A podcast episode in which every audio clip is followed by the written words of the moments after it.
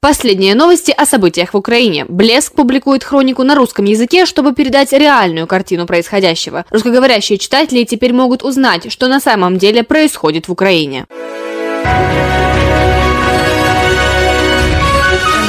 Последние новости на 22 марта. Российские оккупанты сбросили фосфорные бомбы на Краматорск. Видео опубликовал первый заместитель руководителя патрульной полиции Киева. В результате обстрелов в Харькове разрушено почти тысячи гражданских объектов. Сегодня же россияне сбросили две мощнейшие авиабомбы на Мариуполь. Северодонецке российские солдаты открыли огонь по детской больнице. В результате загорелась крыша здания. Спасатели Украины успели эвакуировать в безопасное место 7 маленьких пациентов и 15 взрослых. В Харьковской области российский танк расстрелял авто, где находилась семья с двумя детьми. Семья кричала, что они гражданские, махали белым флагом, но все тщетно. Родители и девятилетняя девочка погибли. 17-летний парень получил ранение, сообщает офис генпрокурора Украины. В Гастомеле российские солдаты сожгли конюшню, передает цензор НЕТ. Там находилось 32 лошади. Возможно, несколько из них уцелели, предполагает хозяин конюшни, но большинство сгорело заживо.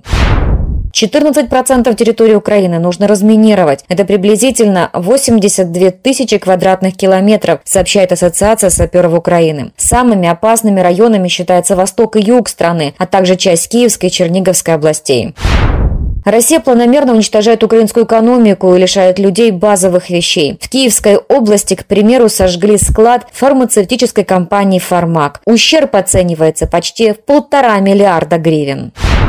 Дипломаты призывают Европарламент отправить военную миссию НАТО в Украину. В частности, с таким заявлением выступил глава делегации Европарламента и экс-глава МИД Польши Витольд Ващуковский. Он поддерживает создание военной миссии НАТО для урегулирования ситуации в Украине и частичное закрытие неба над Украиной. 24 марта президент Владимир Зеленский примет участие в саммите НАТО в формате видеовключения.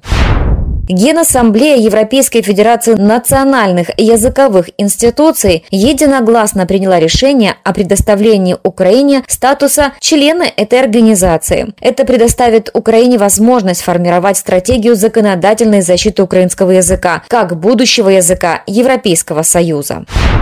Почти 3 миллиона учеников вернулись к учебе в условиях войны, сообщил министр образования Украины. Более 10 тысяч учреждений общего среднего образования работают в дистанционном формате. Более 500 продолжают каникулы. Еще 2400 школ приостановили учебный процесс из-за того, что ситуация остается напряженной. С начала полномасштабного вторжения российские оккупанты разбили около 4,5 тысяч жилых домов, 135 медицинских заведений, 548 учебных заведений и 8 заведений культуры и искусства.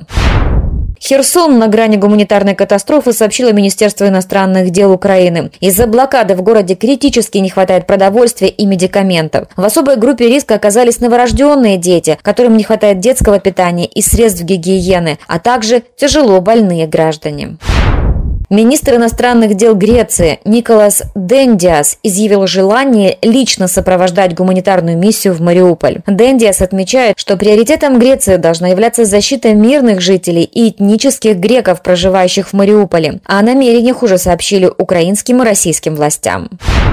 Киев стал почетным гражданином Парижа. Это отличие впервые вручили городу, а не человеку. Париж показывает дружбу и поддержку украинской столицы, которая сейчас борется за свою свободу. В то же время сегодня Рим заявил, что хочет видеть Украину в Евросоюзе. Премьер-министр Италии говорит, что сопротивление украинского народа российским варварам является героическим.